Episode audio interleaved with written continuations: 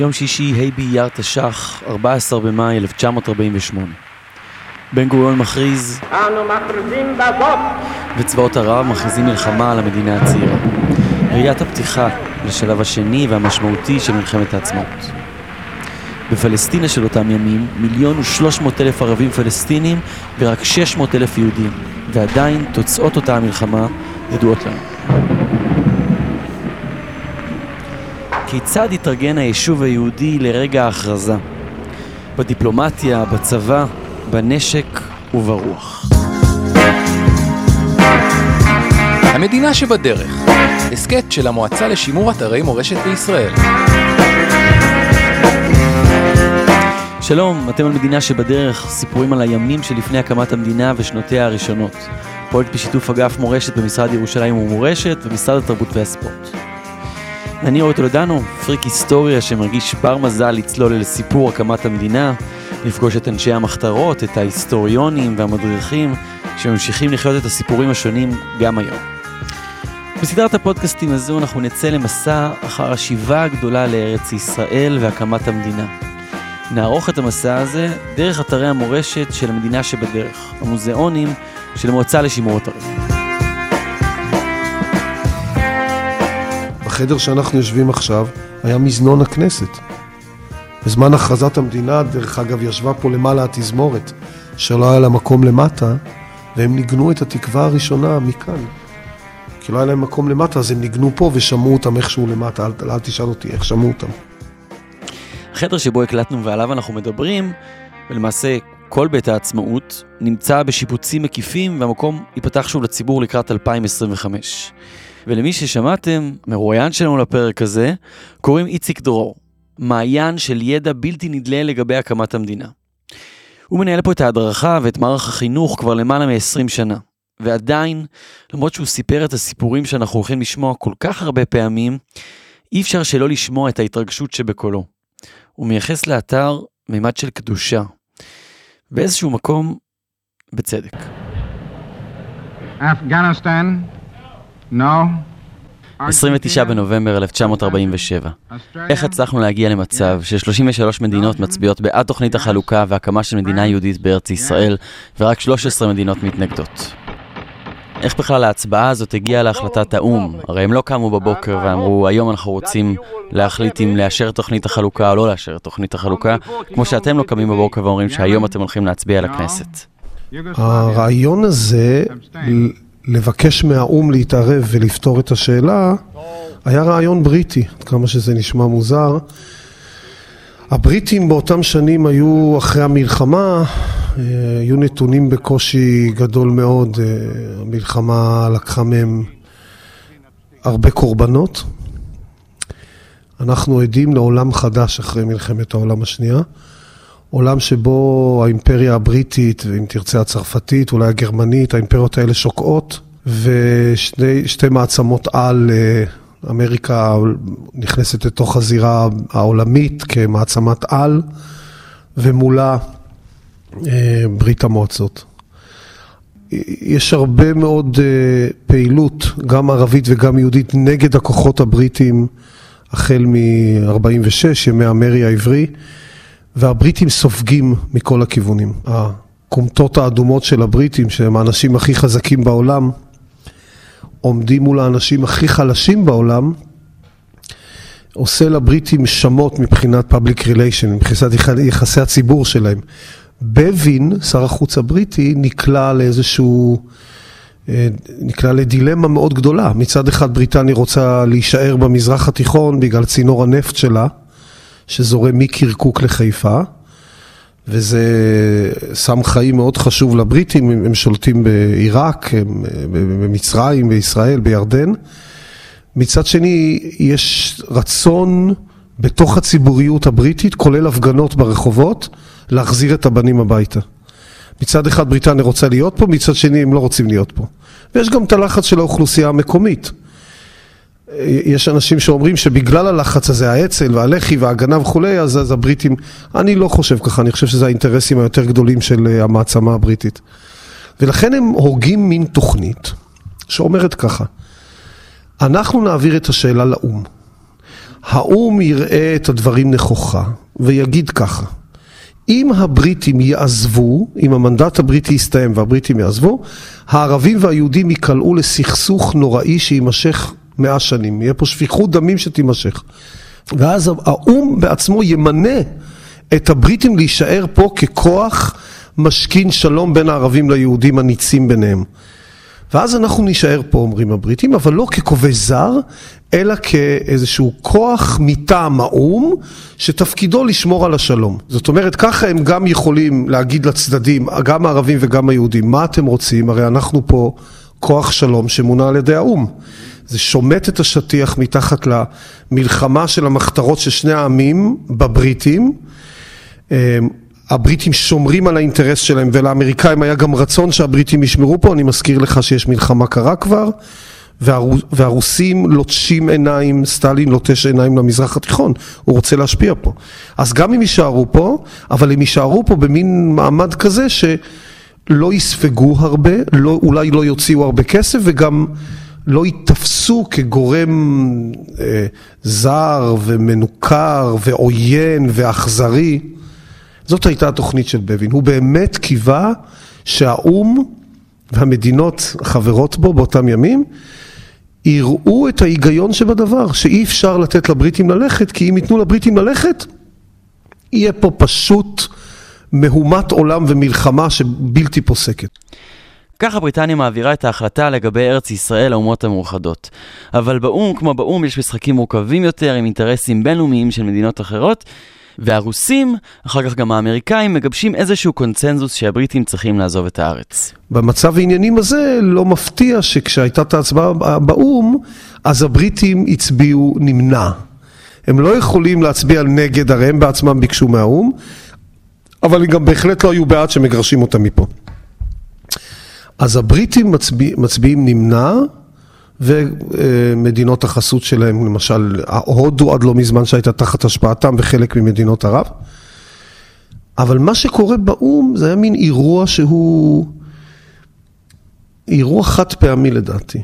אירוע שלא רואים הרבה ממנו בזמנים האלה שלנו, שבו רוב מדינות דרום אמריקה ומדינות צפון אמריקה כולן מרבית מדינות אירופה ומדינות גם במזרח הרחוק, אני יודע מה, פיליפינים למשל, וכמובן שאוסטרליה וכולי, וגם מדינות באפריקה, מצביעים ביחד.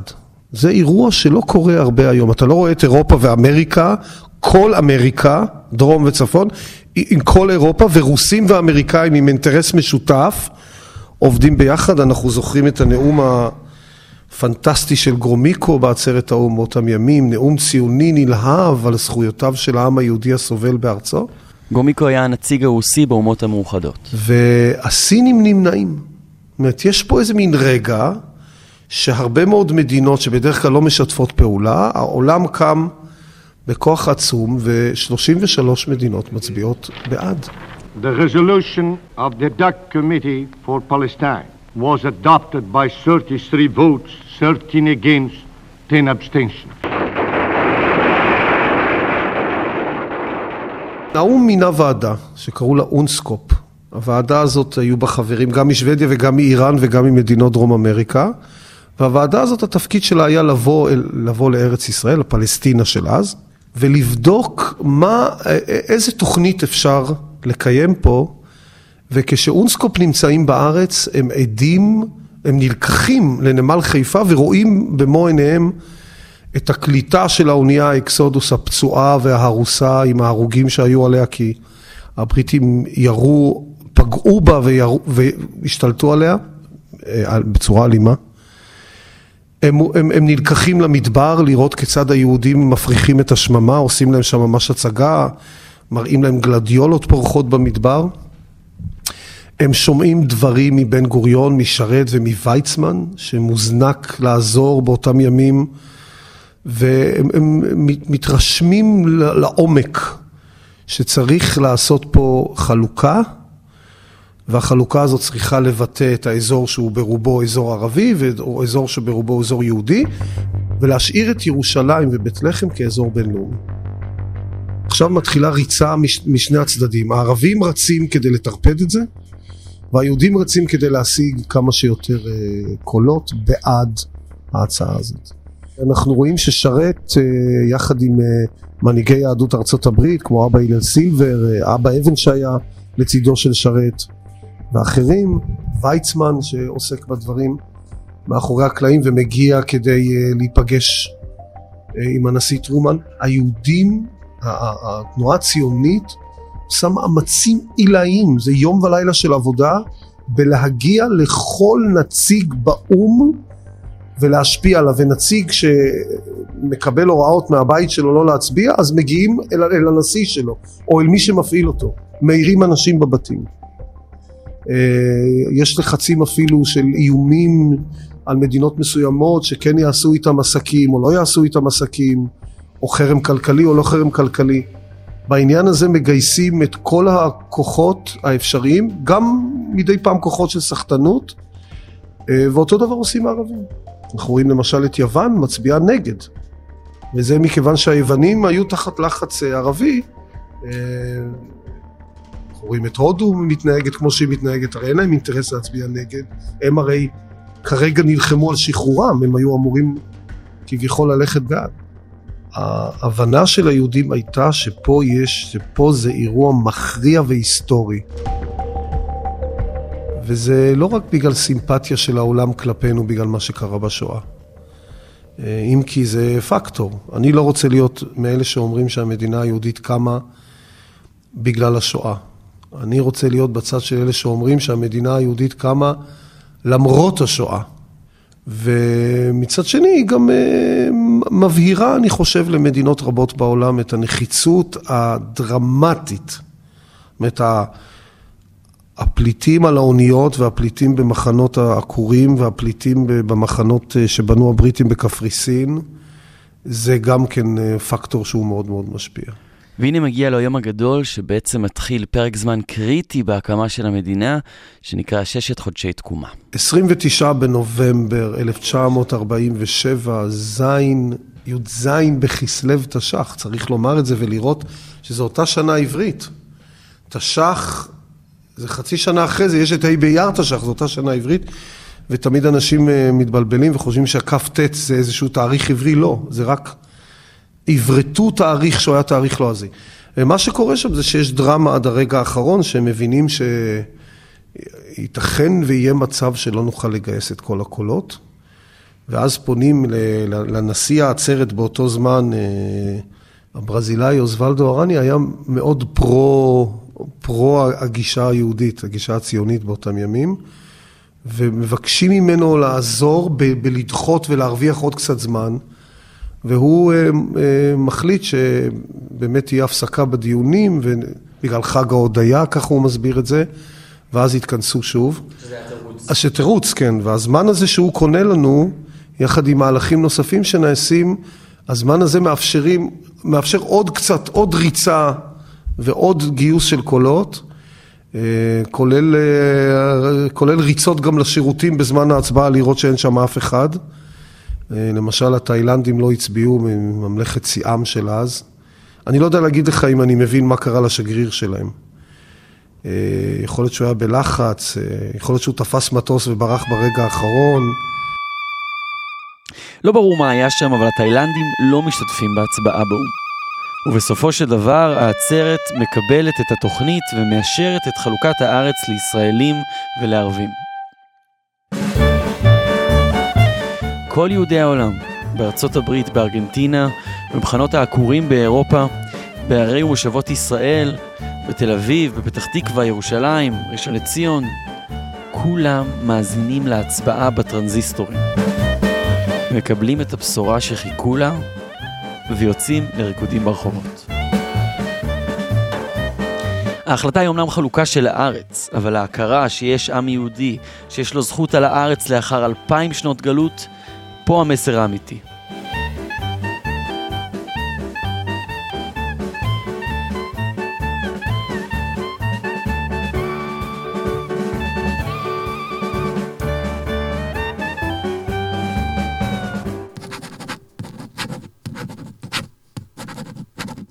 ב-1897 כותב הרצל, בבאזל ייסדתי את מדינת היהודים.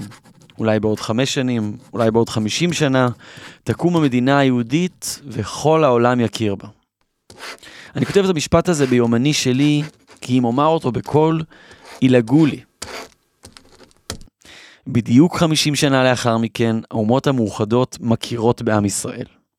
למעשה, לאחר הכרזת האו"ם, מתחילים ששת חודשי תקומה, אותם שישה חודשים של קרבות צבאיים, עדיין בהיקף מוגבל, שיהיו בעיקר, בשלב הזה, מלחמת אזרחים. בעיקר, לא רק. אם תשימו לב, אנחנו מדברים על הקמת המדינה והכרזת העצמאות שהתרחשה בסוף אותם שישה חודשים. ומילה אחת עדיין לא נאמרה בפודקאסט הזה ומתחילה להרגיש בולטת בהיעדרה. דמוקרטיה. וכמובן בישראל כמו בישראל, מאחורי שיטת הממשל הישראלית, סיפור. וסיפור הזה מתחיל באפריל 1948. כיוון שאי אפשר אה, לעשות קונגרס יהודי, בגלל המאורעות, בגלל המלחמה, אז מחליטים לעשות ישיבת ועד פועל, אם תרצה איזה מין קונגרס כזה, בתל אביב. ישיבת הוועד הפועל ב-12 באפריל, שלישיבה הזאת מגיעים גם מחוץ לארץ, היא די גדולה, יש שם מאות משתתפים. וישיבת הוועד הפועל הזה היא בעצם זאתי שתקבל את ההחלטה מה יקרה ברגע שהבריטים עוזבים. ומה שיקרה זה שאנחנו נצטרך לקום ולקחת את השלטון, ובעצם לקחת את הריבונות על הארץ, ובעצם לקחת את השלטון על עצמנו. ולכן באותו ישיבה של הוועד הפועל, מעשית, מה שקורה, ה product המעשי, התוצר המעשי של אותה ישיבה, זה שמתקבלת שם החלטה להקים מועצת עם. זו החלטה, אין בחירות, יש את הישיבה הזאת.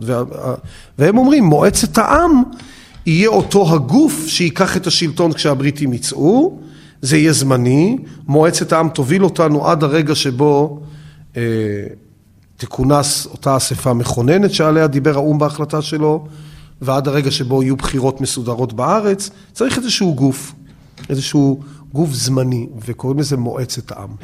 המפה היא מאוד דומיננטית והיא כמובן תוביל את זה.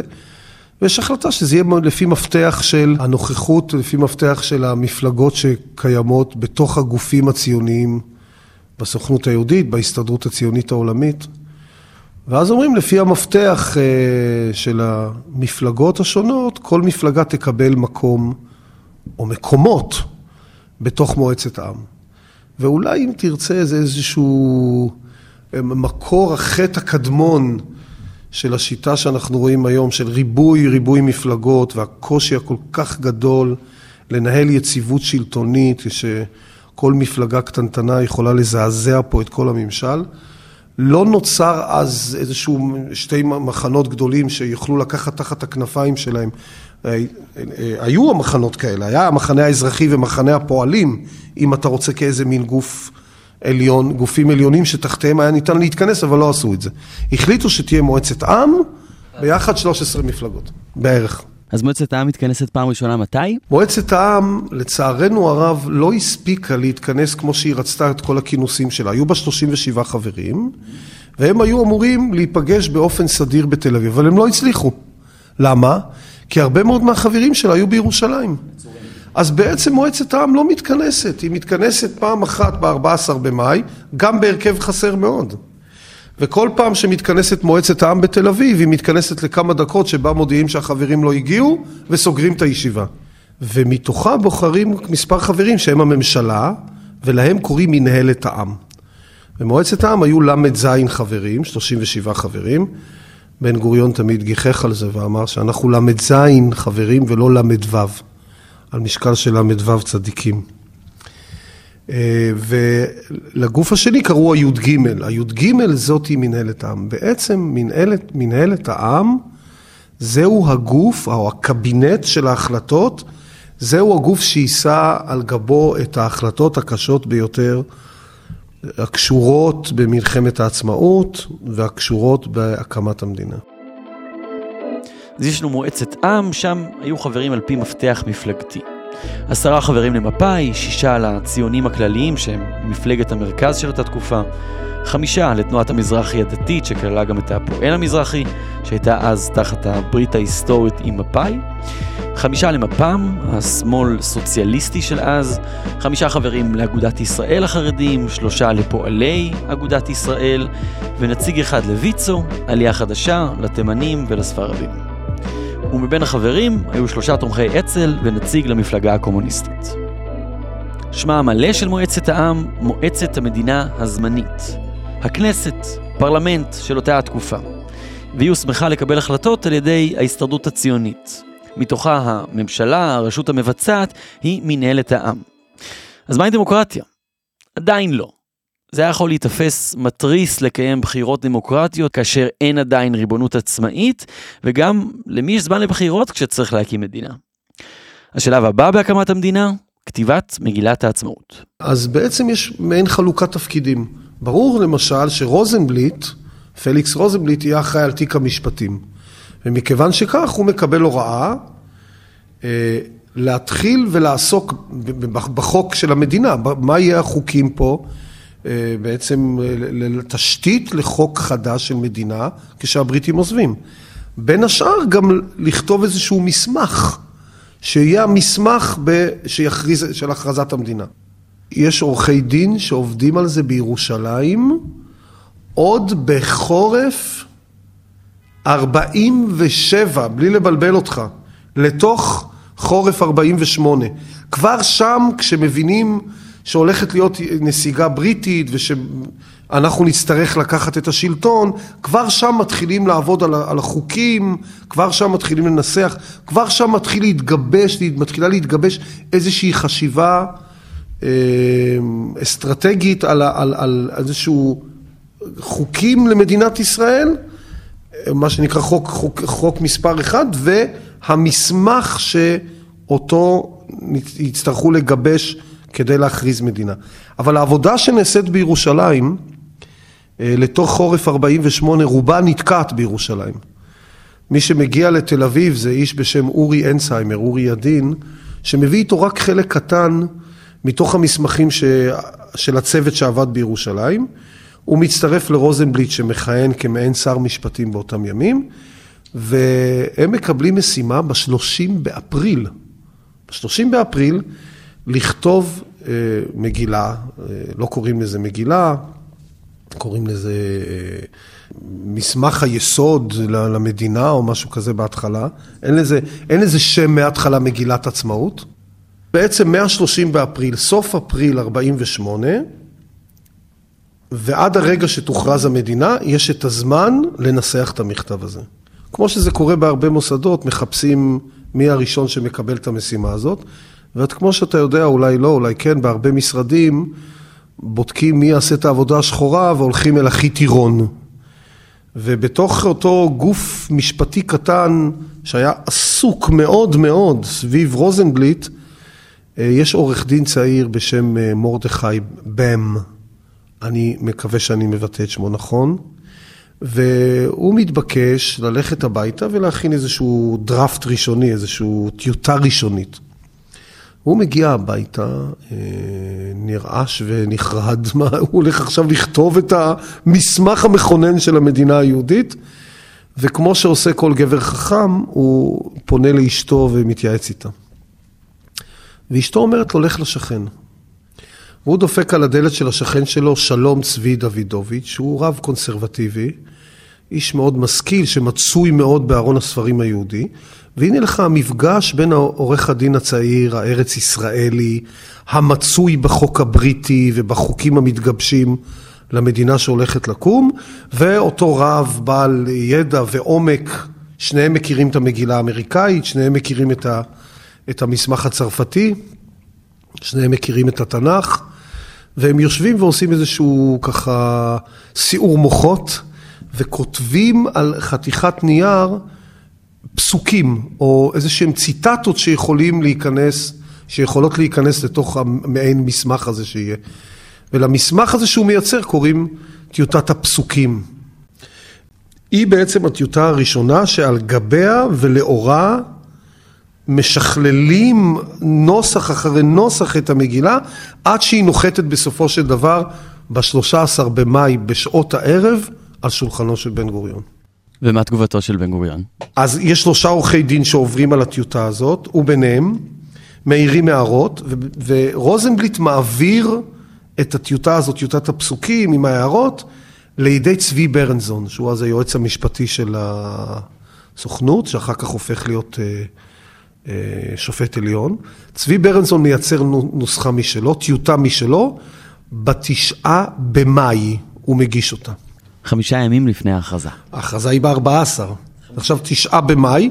בינתיים עושים מאמץ באו"ם לקבל חוות דעת של פרופסור לאוטרפכט, איזה משפטן הולנדי גדול, שעובד יחד עם הצוות המשפטי של המשלחת שלנו באו"ם, ועם הנציג המשפטי שלנו רובינסון שם, ומבקשים ממנו חוות דעת, האם זה יהיה חוקי, האם זה יהיה נכון במשפט העמים, לבוא עם מין הכרזה כזאת. התשובה שלו ברוב המקרים היא חיובית, לא ניכנס בדיוק לכל המסמך שהוא שלח, אבל הוא שלח מסמך מפורט לרוזנבליט. את הטיוטה של ברנזון מעבירים לשרת, שרת מנסח מסמך כלשהו שאותו הוא מגיש ב-13 במאי. מביאים את הטיוטה של שרת, וזה קוריוז מאוד מעניין, כי שרת, אה, סיפרה לי הבת שלו, יעל מדיני שרת, שהייתה אז בת 18 נדמה לי, יעל סיפרה לי שאבא הסתובב הלוך חזור בחדר ואמר את הדברים והיא כתבה. ואכן יש את המסמך הזה של כתב ידה של יעל מדיני שרת, שכותב את מה שאבא אומר. שרת מגיש אה, נוסח חדש שמבוסס על קודמיו, והנוסח שלו לא מתקבל יפה במנהלת העם. יש, יש הערות. למשל, בן גוריון אומר שכל פעם ששרת משתמש במילה הועיל, צריך להבין שאת המגילה מנסחים עורכי דין. ועורכי הדין מנסחים אותה באיזה מין... אה, יש בה, יש בה הרבה פאתוס, יש בה הרבה רוח, יש בה, זה, זה מסמך אימוני, זה מסמך מצפוני, זה, זה, יש לו מעוף של חזון, אבל מצד שני מנסחים אותו משפטנים. והם בונים אותו כמו שאנחנו מכירים, חוזה. כשאתה חותם חוזה, אז בהתחלה יש את הסעיפי הועיל. הועיל ומר זה רוצה להעביר דירה למר זה, כל ההועילים, ואז יש את הסעיף לפיכך, נגיד הדבר הבא יקרה, הנכס יעבור מאדם אחד לאדם שני, ואז יש פסוקי התניות וקריאות ופסוקים, ובסופו של דבר פסוקי חתימה וסיום. זאת אומרת, איזה מין משהו שהוא גם יכול להיות, להתקבל בשפה הבינלאומית כמעין גם שירת מייסדים, אבל גם באותו זמן מעין איזשהו חוזה שלנו מול העולם, באיזה שפה מובן. אז לכן שרת, שהוא עורך דין, והעברית, הוא היה איש של העברית, ובאמת איש מאוד, מאוד אינטליגנט מהבחינה של היכולת שלו לשחק במילה העברית וגם באנגלית דרך אגב. מתחיל כל סעיף, 22 סעיפים ראשונים במילה הועיל, הועיל והעם היהודי, הועיל, הועיל, הועיל. ובן גוריון אומר לו בישיבה, זה לא עברית, צריך להוריד את זה. לא אוהב את השפה המשפטית. לא, לא אוהב את ההועיל, הוא אומר זה לא עברית. אחרים אומרים שזה מליצי מדי. אחרים אומרים שזה ארוך מדי. יש מישהו שמעיר שזה מתנצל מדי, ושזה כאילו אנחנו מתנצלים על משהו שאנחנו עושים פה. ושרת אומר, בסדר, אני מבין, מקבל, ואני יכול לתקן וכולי, אבל בסופו של דבר הישיבה הזאת מחליטה שתהיה ועדה שתכתוב את, המגילה תימסר לבן גוריון, הוא יכתוב את זה, ולמחרת בבוקר תבוא ועדה אל ביתו של בן גוריון כדי לדון בנוסח האחרון. הוועדה הזאת תהיה מן, מן, מן המזרחי, הרב מימון או יהודה לייב הכהן פישמן, ממפ"ם אהרון ציזלינג ומשה שרת בעצמו, הם יבואו בבוקר לבית של בן גוריון לראות את המוצר שהוא עיבד, על סמך כל הטיוטות שיש, ולתת את החותמת האחרונה לדבר הזה. בן גוריון כותב ביומנו שבבוקר הגיעו ציזלינג ופישמן, אך משה לא בא, שרת לא הגיע. אני, אני מניח ששרת לא רצה לבוא ולהיות החותמת גומי למסמך שכתב כל הלילה בן גוריון, שמושתת על, על, על, על ההרס של מה שהוא כתב, הייתי אומר. בן גוריון כותב, עושה בעצם עבודה של עורך על סופי. והמסמך כולו היא וירטואוזיות גאונית בין לדבר עם העולם במישור הפוליטי-מדיני ולבקש את הכרתו ולהראות שאנחנו רוצים להיות חלק מן העולם, לבין לכתוב את המסמך המכונן של הנרטיב היהודי הציוני במלוא התגלמותו במסמך אחד מההתחלה עד הסוף. במילים אחרות, אם היית לפני מגילת העצמאות צריך ללכת למדף ולמשוך משם איזשהו נייר שאומר לך, טוב, מה הסיפור של העם היהודי, מה הם רוצים ומה הם עושים פה, לא היה לך. היית צריך לקרוא את כל התנ"ך כאיזה מין גושפנקה, או לקרוא את ספריהם של גדולי הציונות.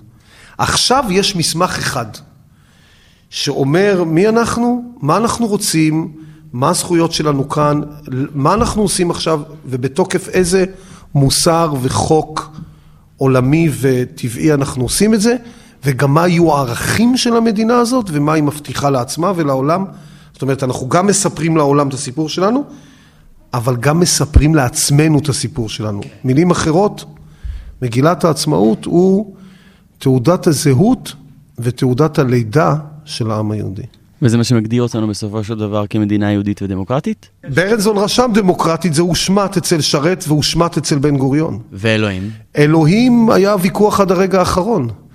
אנחנו יודעים שחברי המפלגות אה, של המזרחי, שפירא ו...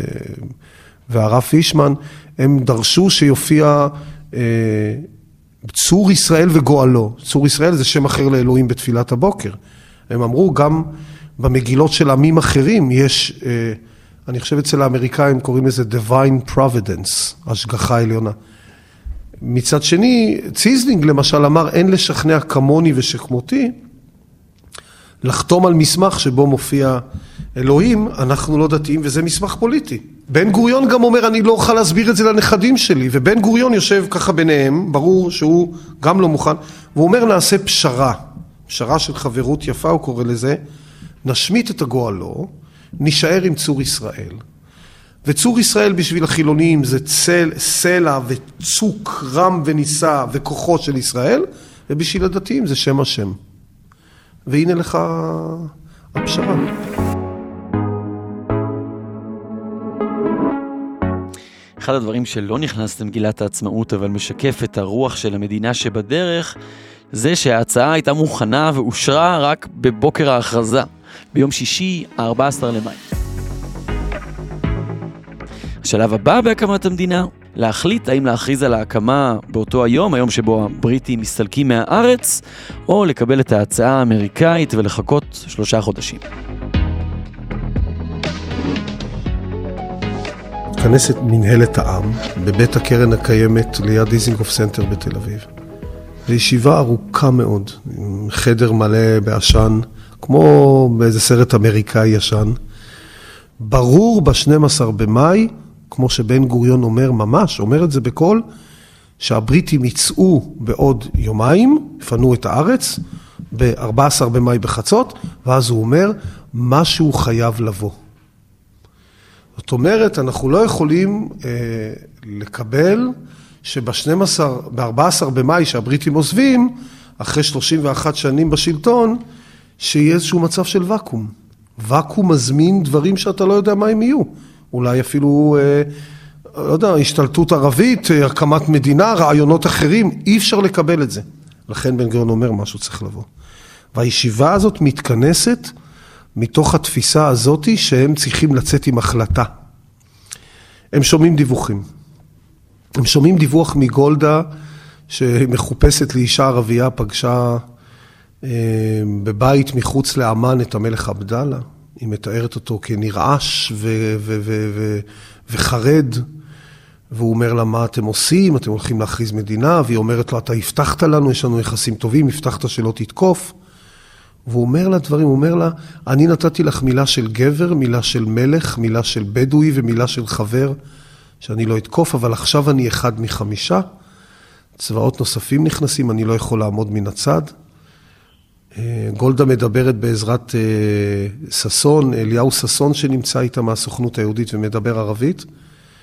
עבדאללה מבהיר שהוא לא יכול לעמוד בהבטחות שלו והוא ייכנס.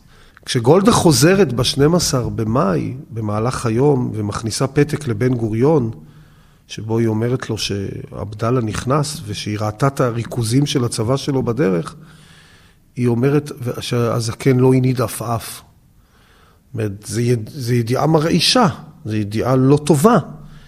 היא מדווחת באריכות במנהלת העם על הפגישה שלה עם עבדאללה, ואנחנו 12 במאי בלילה, למחרת ייפול הגוש כחלק מאותה פלישה של עבדאללה. וזה יהיה טראומה מאוד גדולה ליישוב. כי זו פעם ראשונה שמתמודדים עם צבאות סדירים ומפסידים.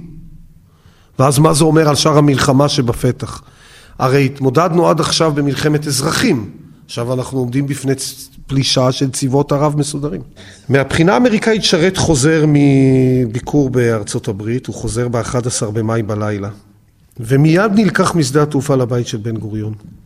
יש שם פגישה לתוך הלילה בין שני האישים, שרת מדווח באריכות על המפגש שלו עם, עם אה, אישים בארצות הברית, בעיקר עם, עם ג'ורג' מרשל, גנרל ג'ורג' מרשל. בן גוריון הבין ששרת הולך לדווח את הדיווח שלו ב-12 במאי, למחרת, גם במנהלת העם וגם אה, בישיבה של מפא"י, ובסוף אותה ישיבה של מפא"י, שהפרוטוקול שלה הלך לאיבוד, כי יש פרוטוקולים של כל הישיבות ואת ה-12 במאי אין.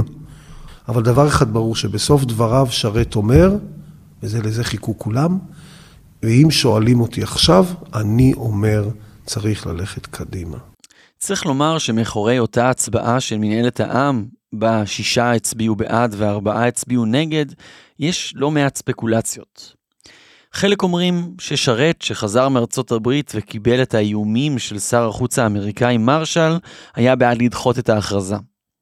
על בן גוריון מספרים שהוא כל כך חשש מההצבעה של שרת, שהוא הזמין אותו הביתה, נעל אותו בחדר וסירב לתת לו לצאת עד שיצביע בעד. איציק, שחקר את הנושא ואפילו דיבר עם עמוס, בנו של בן גוריון, אומר שבחדר מדובר אפילו אין דלת. עוד מסופר שבאותו יום אפילו לא התנהלה הצבעה, אבל מי שמעניין אותו ורוצה לברר את הנושא, אני ממליץ לכם פשוט להגיע לבית העצמאות ברגע שיסיימו לשפץ אותו. אז עכשיו אנחנו קיבלנו דיווח מגולדה, ואנחנו מבינים שגם הירדנים מצטרפים. קיבלנו דיווח משרת שהעמדה האמריקאית היא מאוד נוקשה ואפילו קיבל איומים. אמ, ולא ברור מה יחליט הנשיא עד הרגע האחרון, למזלנו הוא החליט להכיר. ואם כל זה לא מספיק, לחדר נכנסים שני היועצים הצבאיים הבכירים שיש לצבא היהודי באותם ימים, ישראל גלילי ויגאל ידין. יגאל ידין מתפקד כרמטכ"ל בפועל, הוא ראש אג"ם אבל הוא מתפקד כרמטכ"ל בפועל כי הרמטכ"ל יעקב דורי חולה. ויגאל ידין מתאר את המצב ואומר להם, אם אני אנסה ככה לצטט, הוא אומר, כפי שאני מעריך את המצב כרגע, השאנסים לנחול מפלה או לנצח שקולים. וגולדה מאיר אומרת שיגאל דיבר, אני נחרדתי. בשום רגע שלנו לא היינו במצב שבו המפקדים הבכירים אומרים יש 50 אחוז סיכוי ליפול, גם לא בימים הנוראים ביותר של מלחמת יום הכיפורים. והוא אומר להם, הוא מפרט, הוא אומר מכתבים שמגיעים מגוש עציון, שזה בעצם מכתבי כניעה, מגיעים ממברקים שמגיעים מגוש עציון, מגיעים מיישובים אחרים. מברקים של תצילו אותנו, אנחנו לא עומדים. הוא אומר להם שמבחינת המורל והכמות והיתרון הוא בצד של הערבים. הוא אומר להם, אם לדבר על האווירייה שלנו, הרי שאין, שאין על מה לדבר. זאת אומרת, אין לנו חיל אוויר. הוא אומר, לערבים יש פי 150 מטוסים משלנו. על כל מטוס שנשים באוויר הם ישימו לו. והדיווח של שרת הוא קודר, הוא אומר, הוצאתם אותי משדה המערכה בירושלים, אני צריך לחזור, אני צריך זמן, זה לא החלטה לגנרלים, ואם אני אוכל לקבל זמן, עוד שלושה חודשים, להתארגן, עוד נשק, זה דבר שמאוד יועיל. וגם גלילי מדבר על, על, על, הוא מדבר קצת יותר אסטרטגי, על פורמל, על, הוא, הוא מנסה להרגיע ואומר שלא תמיד הפורמציות הצבאיות זה מה שקובע, לפעמים גם מהלכים מדיניים, אבל בסופו של דבר שיוצאים הגנרלים מהחדר, נשארים עשרה אנשים שהתפקיד שלהם זה לקחת את כל הדיווחים האלה, שנשמעים די מרים בחלקם, ולעשות החלטה האם אנחנו דוחים את ההצעה האמריקאית, משמע הולכים להכרזה, והאם לאו, ומשמע דוחים את ההכרזה ומחכים. יש גם דיון מאוד ארוך על בכלל היתכנות של הפסקת אש באותם ימים, והם מבינים שזה לא ייתכן, כי הצד הערבי נכנס ואין מי שישב בינינו, והם כבר הירדנים בתוך ירושלים והעיראקים קרובים מאוד. בקיצור, אם בו, בסוף אותו לילה הייתה הצבעה או לא, האם להכריז מדינה או לא, זה לא נדע לעולם. ההיסטוריונים יישארו חלוקים. בחלק מן הספרים אתה רואה שכאילו הייתה איזושהי הצבעה ששישה מהם אומרים בעד ללכת להכרזה וארבעה נגד. במקומות אחרים, כולל בן גוריון עצמו, כתוב שהוא לא זוכר דבר כזה ושלא הייתה הצבעה. מזכיר הממשלה שישב בתוך החדר כותב שהייתה הצבעה. קשה לומר, ייתכן שמה שבעצם היה זה איזשהו הלך רוח של דברים, שאנשים הביעו דעות והסתמנו שישה קולות שמדברים בעד וארבעה קולות שאומרים בואו נמתין, לא נגד אבל בואו נמתין. וזה בעצם החודו של קול. ואז עובר קול מצד אחד לצד שני, זה חמישה מול חמישה, ובתיקו ההצעה הייתה נופלת, כאילו. ועל החודו של קול הזה הרבה מאוד אה, ביוגרפים וסופרים וכותבים אה, כתבו הרבה, הרבה מילים. אני בטוח שנשארו לכם עוד הרבה קצוות לא פתורים לגבי, אה, לגבי מלחמת העצמאות, מגילת העצמאות, דמוקרטיה ישראלית שהתחלנו לדבר עליה, כל התנועות שעבדו פה באותה תקופה, אז מזל שיש לנו עוד כ-30 פרקים, אם תרצו יותר אפילו יותר, של המדינה שבדרך שעוד לפנינו. כל פעם אנחנו ככה נעבור באתר המורשת של המועצה לשימור אתרים ונתמקד באספקט אחר שבהקמת המדינה ובשנים שלפני כן. אני מזמין אתכם להגיע לכאן, לרוטשילד 16, ברגע שיסיימו לשפץ את המקום, משהו לקראת 2025, אולי להיכנס לתוך 2025, לקבל קצת מהקדושה שיש כאן. וזו הזדמנות להודות גם לאיציק דרור, שבטח הדביק אתכם בהתלהבות שלו, מנהל ההדרכה ומערך החינוך למעלה מ-20 שנה בבית העצמאות. אם נהנתם מהפרק, אבקש שתדרגו אותנו בחמישה כוכבים באפליקציית הפודקאסטים שלכם. ותפיצו אותנו בקבוצת וואטסאפ, פייסבוק, טוויטר, איפה שנראה לכם, נשמח ככה שעוד אנשים ייחשפו לזה. תודה לכם על ההאזנה, תודה לאגף מורשת במשרד ירושלים ומורשת במשרד התרבות והספורט, לאנשים שמאחורי הפרויקט, לקרן שרבי רייש, לברוך ניב, למיקה פופקו, כולם מהמועצה לשימור אתרים, לעופר לוי, מהרדיו הבינתחומי, ואני אורי טולדנו, בשם הפודקאסטים, אנחנו נשתמע בפרק הבא.